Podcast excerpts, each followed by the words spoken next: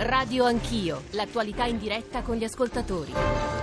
Sono le nove e mezza, siamo in diretta dalla sede della RAI di Firenze per discutere di un tema che dal numero, dalla eh, anche passione, eh, anche dalla indignazione, devo dire, non, non, esito a usare questo tema che sta suscitando nella nostra comunità di ascoltatori, capisco essere, essere un tema centrale comunque per la cultura e l'identità, se si possono usare queste due parole così ingombranti del nostro paese, perché stiamo discutendo della decisione che è stata presa, se fra due giorni la firma, di costruire una moschea a Sesto Fiorentino, non ancora a Firenze, non a caso noi discutevamo con Federico Gianassi, assessore alla sicurezza del Comune di Firenze, qui in studio a Firenze c'è anche il presidente dell'Unione Comunità comunità islamiche d'Italia, Zenin El-Zir, imam, imam di Firenze. Sono moltissimi temi di cui discutere e anche a partire da quello che gli ascoltatori ci stanno eh, scrivendo. Però prima di riprendere in particolare alcuni messaggi diretti ad alcuni degli ospiti alla luce di quello che hanno detto eh, qui nei nostri studi, volevo, perché so che deve scappare, fare una domanda a Paolo Branca, che è uno dei nostri maggiori studiosi di Islam, insegna alla Cattolica di Milano. Professor Branca, buongiorno e benvenuto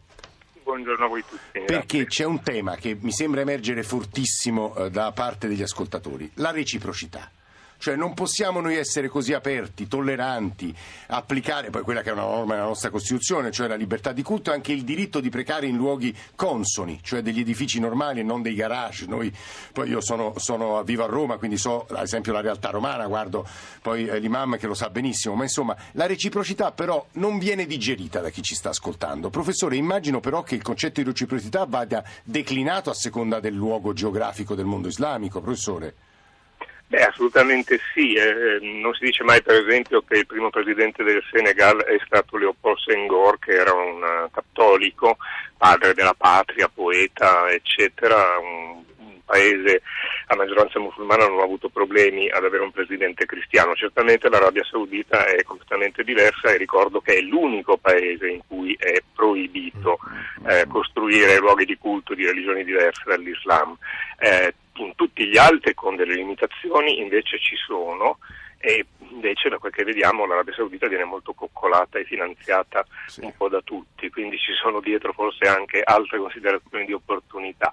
Riguardo al fatto della reciprocità comunque dobbiamo ricordare che il diritto di culto non è disponibile, non si possono fare referendum per concedere agli altri di, ah, ecco, di questo è un punto importante perché anche l'assessore diceva, diceva l'assessore, si interrogava no, però poi, eh, però poi, si dice che non è per il, il, diritto di culto ma perché la collocazione urbanistica, il traffico, i parcheggi, la sicurezza. Eh, si trovano degli beh, però il bello risultato è che l'Italia è forse l'unico paese eh, europeo in cui abbiamo 4-5 moschee ufficiali ma ne abbiamo mille di luoghi di culto che devono chiamarsi associazione, gruppo. E, e a suo avviso, e, professore, ciò è peggio Assolutamente sì, nel senso che li costringiamo a una clandestinità che anche alla sicurezza non fa affatto bene. Insomma, il luogo di culto dovrebbe essere bello alla luce del sole eh, e non in uno scantinato, in un luogo inadeguato.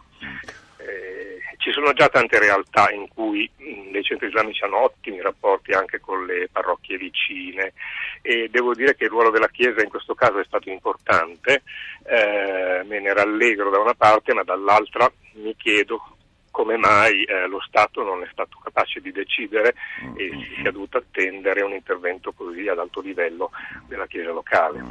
Professor Branca, grazie per le informazioni, insomma, le notazioni che ci ha, ci ha fornito, 335-699-2949, ci sono moltissimi temi di cui parlare e ci arriveremo tra poco perché c'era Zheng da Treviso che voleva parlare all'imam, quindi Zheng, buongiorno, se non è Zheng essere caduto, ma eh, il professor Branca, se Zheng c'è, altrimenti lo richiamiamo, lo sentiamo. Zheng in linea?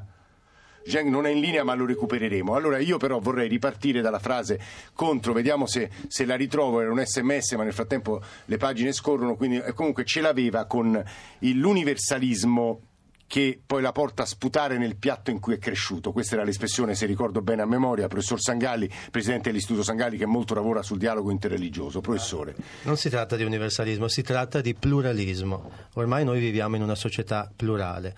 Eh, se, se, posso fare un attimo il professore e eh, segnalare a questo ascoltatore di andarsi a leggere l'ultimo libro di Peter Berger, uno dei più importanti sociologi delle religioni pubblicato recentemente che si intitola I molti altari della modernità.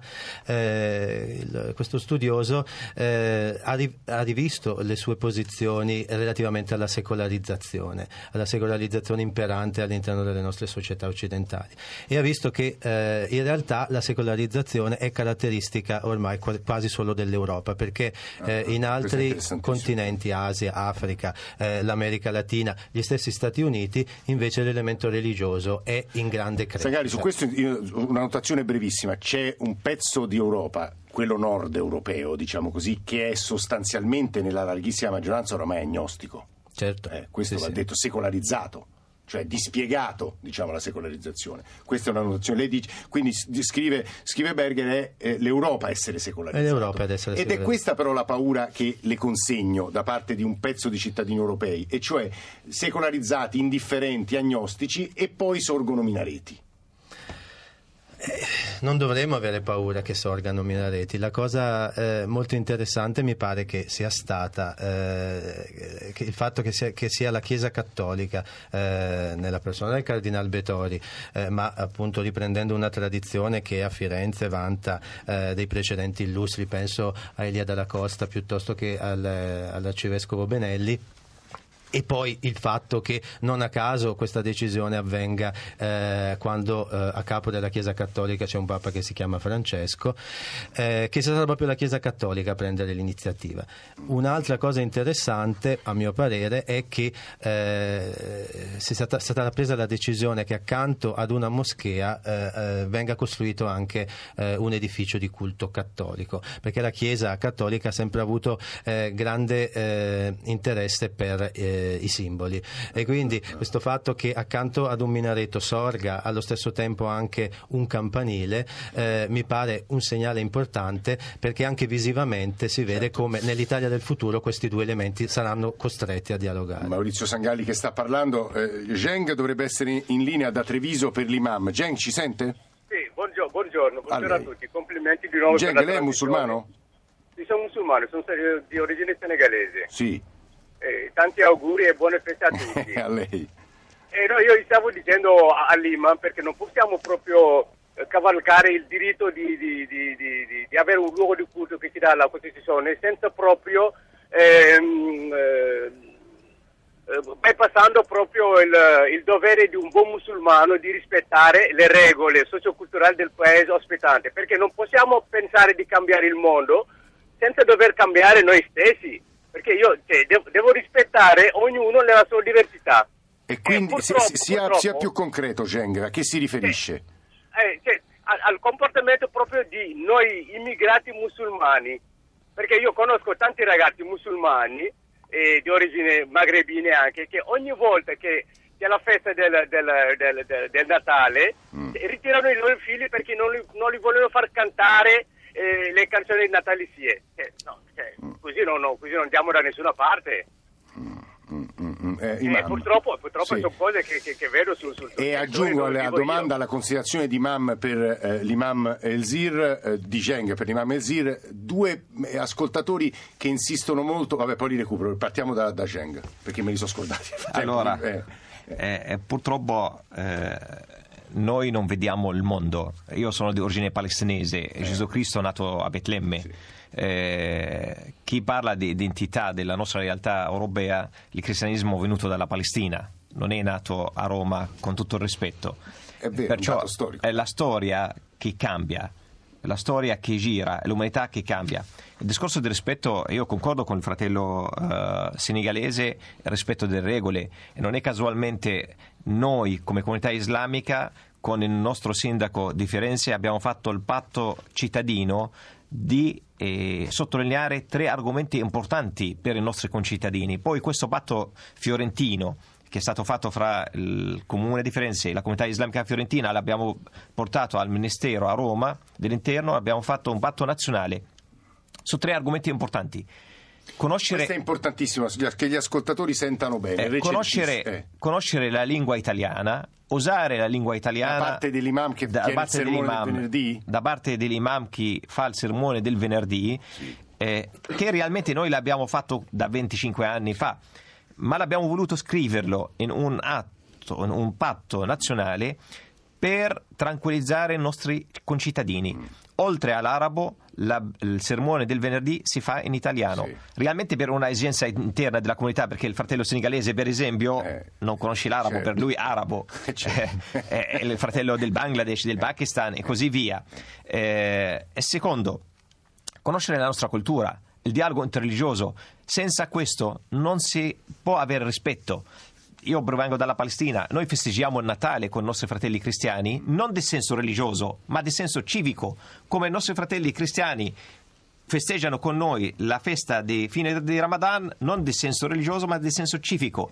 Noi dobbiamo imparare a rispettare l'uno all'altro rispettare certamente la nostra Costituzione italiana. Questa è la base della convenza, se no non sarà una Un terzo convenza. punto importante è la trasparenza dei finanziamenti per costruire le moschee. E questo- qui la domanda che le volevo fare prima perché gli ascoltatori dicevano se i soldi arrivano tutti dall'Arabia Saudita o dal Qatar, cioè paesi che sono interpreti delle- dei rami, se posso dire così, ma insomma mi correggerete perché le mie competenze sono molto parziali, più conservatori della religione musulmana, questo preoccupa. Allora, infatti in questo patto nazionale che abbiamo voluto noi, eh, e- è nato a Firenze proprio, eh, abbiamo voluto eh, parlare di trasparenza, che noi accettiamo doni da chiunque, ma devono essere trasparenti, vuol dire tracciabili tramite le banche, si sa da dove arrivano e da dove vanno, e anche senza condizioni. Vuol dire che io ti do 100, 10, 1, quello che ti do, ma senza chiedere a te eh, diciamo di rispondere a quello che ti ho dato. E grazie a Dio, in questa maniera abbiamo ricevuto più di 27 milioni negli ultimi 5 anni, abbiamo aiutato le moschee ad uscire da Da luoghi dove sono arrivati questi 20 da diversi donatori del mondo islamico, donatori non da paesi, attenzione, Sì, io non ho preso, donatori, sì. la comunità islamica non ha preso da nessun paese del mondo un centesimo, i soldi sono passati dalla, eh, delle banche, perciò sono tutti tracciabili, Certo. eh, ma anche per una esigenza interna della comunità, perché sappiamo che le comunità hanno dei loro problemi. Se aggiungiamo problemi economici, non si sa da dove arrivano soldi, dove vanno, eh, eh, creano più problemi. Perciò anche questa è una esigenza interna, ma abbiamo voluto condividerla con i nostri concittadini. Perché noi viviamo con i nostri concittadini e sappiamo che c'è paura purtroppo Sì, e allora dobbiamo essere vigili di fuoco, non quello che accende il fuoco. Eh, L'imam, che peraltro è il presidente dell'UCOI, dell'Unione delle Comunità Islamiche d'Italia, Iseddini Elzir, che sta parlando. Eh, una domanda secca ad Andrea Marotta, poi ci sentiamo dei WhatsApp audio, ci sono in realtà dei... c'è un messaggio, però voglio leggere subito, di Filippo da Sesto Fiorentino. Non capisco il tema della reciprocità. Gesù non ci ha insegnato a porgere l'altra guancia, non a rendere uno schiaffo. Questa è diciamo, una chiave molto originale parlare- per parlare del termine reciprocità. Andrea eh, Marotta, collega della sede eh, di Firenze, Toscana. Che è successo a Pisa? Che sta succedendo a Pisa? A Pisa sta succedendo una vicenda analoga perché anche lì l'amministrazione comunale sta lavorando per la costruzione di una moschea e non senza eh, le stesse diciamo, opposizioni che si sono trovate anche qui a Firenze, almeno dalla cittadinanza. E infatti, esattamente come è emerso adesso da alcuni ambiti del centrodestra, F- Forza Italia sostanzialmente, a Sesto Fiorentino, si sta facendo eh, last minute prima di questa intesa promotore di un referendum, così anche lì stavolta Fratelli d'Italia si sta, eh, sta spingendo perché ci possa essere una consultazione popolare. Mm, faccio riferimento a questi due referendum perché richiamano un po' le due possibili tracce. In un caso a Pisa ehm, Donzelli di Fratelli d'Italia dice se non ci sarà il referendum la consultazione saranno le prossime amministrative. Eh. Sì. Chi vince decide. Quindi si gioca su quello. Si eh, gioca su eh, quello e dall'altra parte, siccome comunque la Costituzione tutela eh, la Esatto, libertà di culto, a Sesto Fiorentino probabilmente il tentativo di bloccare, se ci sarà eh, quella costruzione, arriverà dalla, eh, diciamo, dalla concessione di quei terreni, dall'edificabilità di quei terreni e da quell'aspetto lì, perché dal punto di vista della libertà di culto, chiaramente essendo anche una trattativa Certo, privata. lo dico poi prima di sentire WhatsApp lo dico all'assessore Gianassi che è assessore peraltro alla sicurezza del comune di Firenze. Nel momento in cui eh, il referendum non vale una cicca per usare un'espressione corriva perché la nostra Costituzione, il nostro ordinamento giuridico prevede che su un referendum su questa materia appunto non abbia eh, valore e funzione. Però un referendum consultivo su un'amministrazione può pesare o no? Deve pesare o no?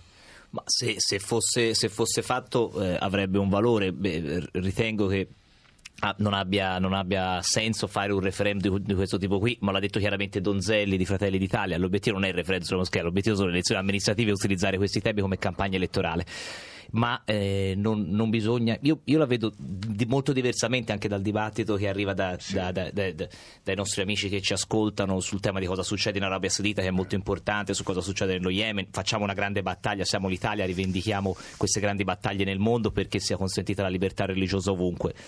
Qui siamo in Italia, eh, a Firenze, in Toscana, in Italia, e credo che eh, dobbiamo porci il tema di come gestire bene questi fenomeni che sono molto complicati io capisco anche quello che dice il professore eh, sulle, su, dire, sulla modificazione anche delle tradizioni, sì. però dobbiamo anche gestire un rapporto con le nostre comunità che è preoccupato, che è allarmato e non possiamo sottovalutare questo clima di preoccupazione che si inserisce in un contesto internazionale ancora più complicato. Insomma, siamo in una fase dove il terrorismo internazionale è molto diffuso, dove c'è la radicalizzazione islamica che crea molte preoccupazioni. Se noi dimenticassimo tutto questo, sottovaluteremmo i problemi e andremo alla confusione noi partiamo da un presupposto diverso. Cosa abbiamo sempre detto a Firenze, dove la moschea non c'è, e io dico, eh, eh, ogni tanto eh, eh, l'imam si è, si è, anche un po' risentito nelle, eh, nei dibattiti giornalistici, ma noi teniamo il punto. Ci sono delle regole chiare in Italia, abbiamo voluto quell'accordo in cui la comunità islamica si è impegnata al sermone in italiano, a rispettare la Costituzione italiana come elemento di unità per tutti coloro che vivono in Italia, quindi un elemento molto importante poi ripreso anche a livello nazionale. Il tema è il rispetto delle regole. È sul tema del rispetto delle regole che dobbiamo pretendere da tutti nel quadro che noi abbiamo che si possono realizzare anche eh, elementi di innovazione. E la costruzione dei luoghi di culto in Italia non spetta alle pubbliche amministrazioni in nessun caso. Spetta alle confessioni che religiose. però, come ha detto lei devono tener conto della, del sentimento degli umori del proprio elettorato che si, che si fonda su un clima di rapporto quotidiano e costante sul rispetto delle regole e degli elementi che caratterizzano le nostre comunità. La fermo un secondo e poi vado al professor Sangali che è stato chiamato in causa perché volevo sentire eh, i whatsapp cui, ai quali facevo cenno poco fa ecco i whatsapp audio Buongiorno, sono Daniele da Milano. Ho sentito dire che l'Italia è un paese ateo, non è vero per niente, ci sono centinaia di migliaia di cristiani e eh, l'Italia storicamente è un punto focale dell'inizio e della storia della cristianità. Quindi chi si ritiene ateo può tranquillamente andare a vivere in un paese musulmano, tanto non ha il problema di frequentare nessun tipo di chiesa. E vorrei dire un'altra cosa, mm, non ho ancora sentito parlare del problema che riguarda le chiese cristiane evangeliche che stanno ricevendo a raffica le diffide a non potersi riunire.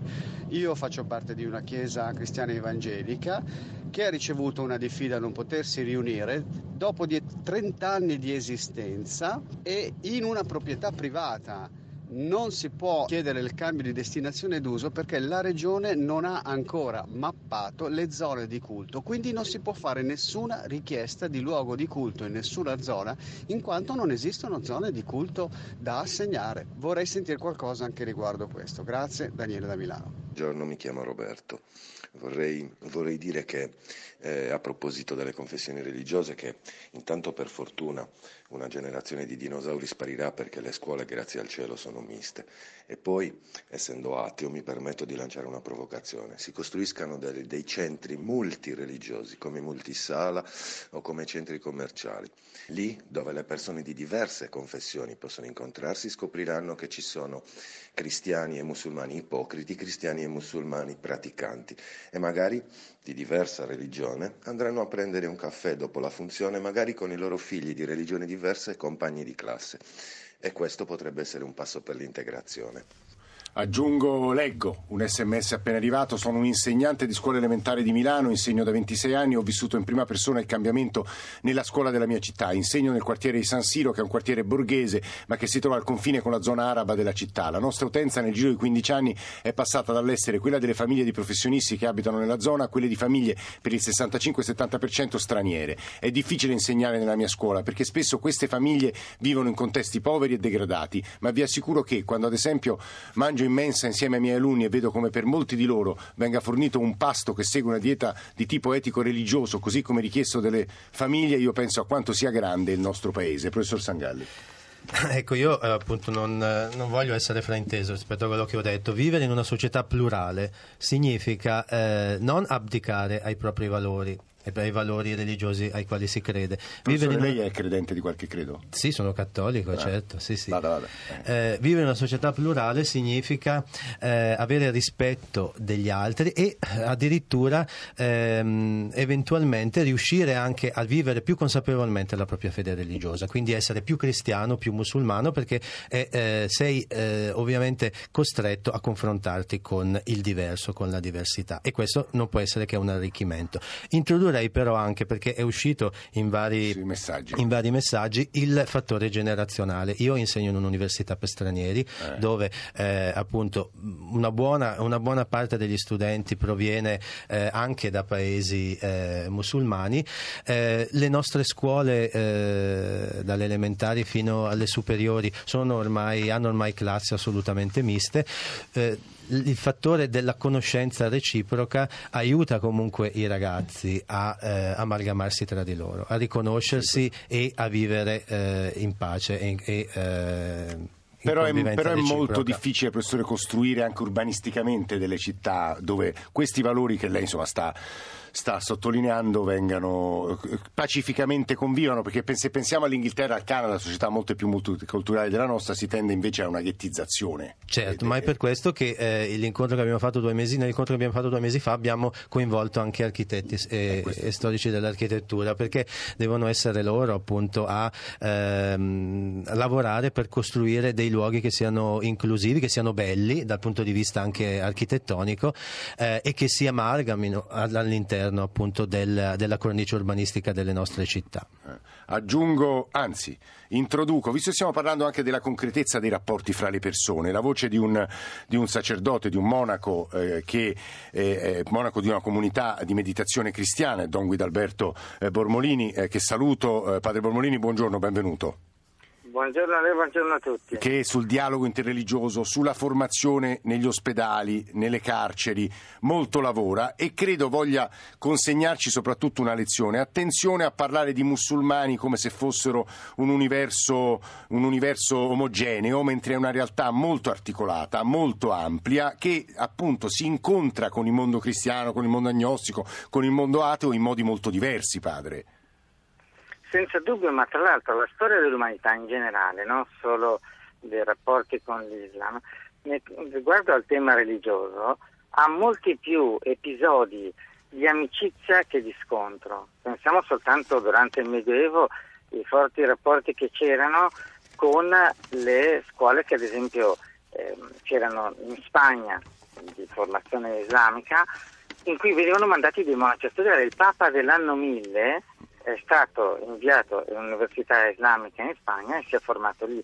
C'è stata una grande trasmissione culturale, anche i cosiddetti numeri arabi di origine indiana li abbiamo presi da questo incontro. E non solo con l'Islam, anche con l'India, ad esempio, anticamente i monaci avevano contatti. Per cui noi abbiamo consegnato una visione della storia dei rapporti tra religioni conflittuale che non corrisponde del tutto alla realtà. E questo sia nei confronti dell'Islam che ha avuto periodi conflittuali e no, ma allo stesso modo ci sono stati tanti scontri tra cristiani e penso che nella storia eh, le nostre guerre sono state causa di molti più morti cristiani che islamici, di guerre tra cristiani Sì. e all'interno dell'Islam stesso ci sono stati conflitti, quindi no. il conflitto è il conflitto Mm. e le religioni tante volte si pongono su un altro piano, talvolta coincidono con istituzioni statali, civili, al punto Sì. tale da partecipare Giusto. pienamente a un conflitto. E talvolta si pongono su altri piani in cui addirittura c'è l'incontro e l'amicizia. C'è un pezzo della storia romana che noi dimentichiamo ed è, il- è stato uno dei regnanti che più a lungo hanno governato l'impero romano, Antonino il Pio. Eh. Durante tutto il suo governo non ci sono state sommosse, rivolte, non ci sono state guerre, monete romane sono state trovate nella Valle dell'Indo per dire quanto c'era proprio incontro. e non lo studiamo a scuola ed è però il rappresentante di un'epoca pacifica. Studiamo però tutti quelli che hanno ammazzato per gli imperatori, Sì. mogli, figli e causato guerre. Rischiamo troppo spesso di gettare l'occhio sulla parte distruttiva Mm, Guardi, che non rilegge la storia padre, lei lo dicevo e ci avrebbe consegnato anche una lezione, poi siamo vicini al giorno del Natale, a prescindere dal credo delle persone presenti in questa sala o di chi ci sta ascoltando, però abbiamo 30 secondi per uno perché siamo in chiusura.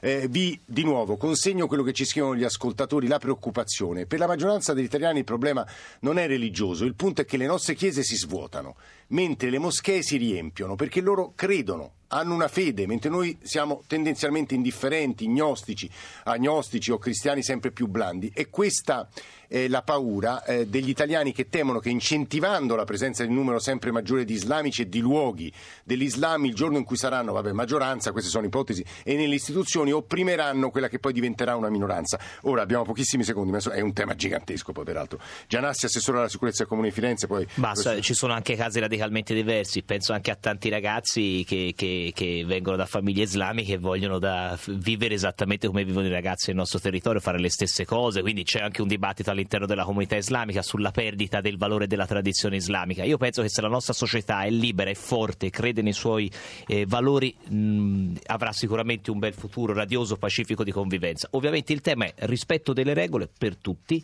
perché una società pacifica si costruisce nel rigoroso rispetto delle regole. Se siamo inflessibili su questo, eh, io credo che abbiamo anche eh, un percorso virtuoso da fare. Altrimenti, se cediamo su questo, i problemi arriveranno senza dubbio. Sangalli.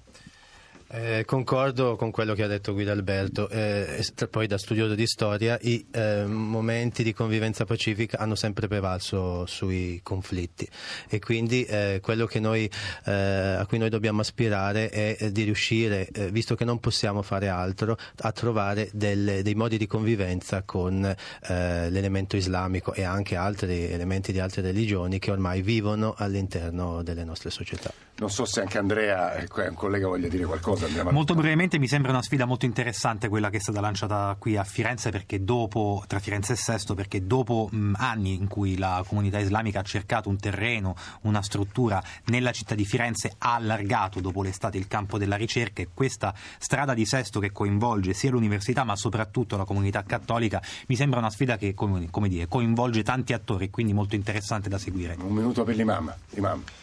Allora, eh, responsabilità, responsabilità, responsabilità. Stiamo vivendo un momento storico molto importante sia a livello italiano, europeo, nazionale e internazionale. Noi dobbiamo essere responsabili, dobbiamo scegliere le parole per non ferire il prossimo, dobbiamo cercare di non osare questioni internazionali per arrivare a fare scontro sociale dentro il nostro riferisce? paese Esempio- a diversi partiti politici che sanno che le moschee ci sono, le sale di preghiera ci sono, abbiamo più di mille sale di preghiera in Italia. Si tratta di uscire da luoghi non degni né per il nostro paese né per l'Italia a luoghi degni per il nostro paese, per l'Italia, per la comunità islamica.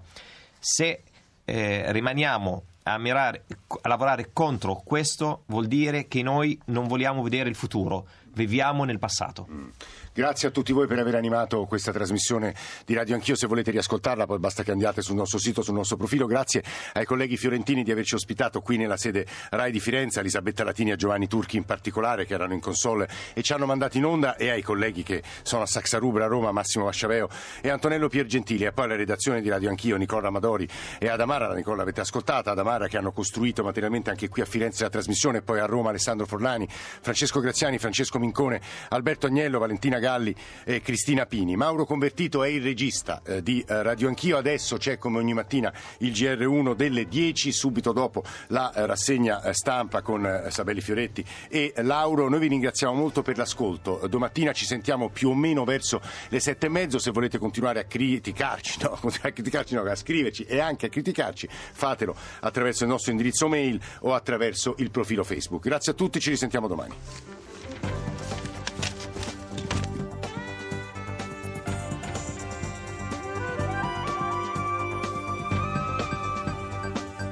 Rai Radio 1.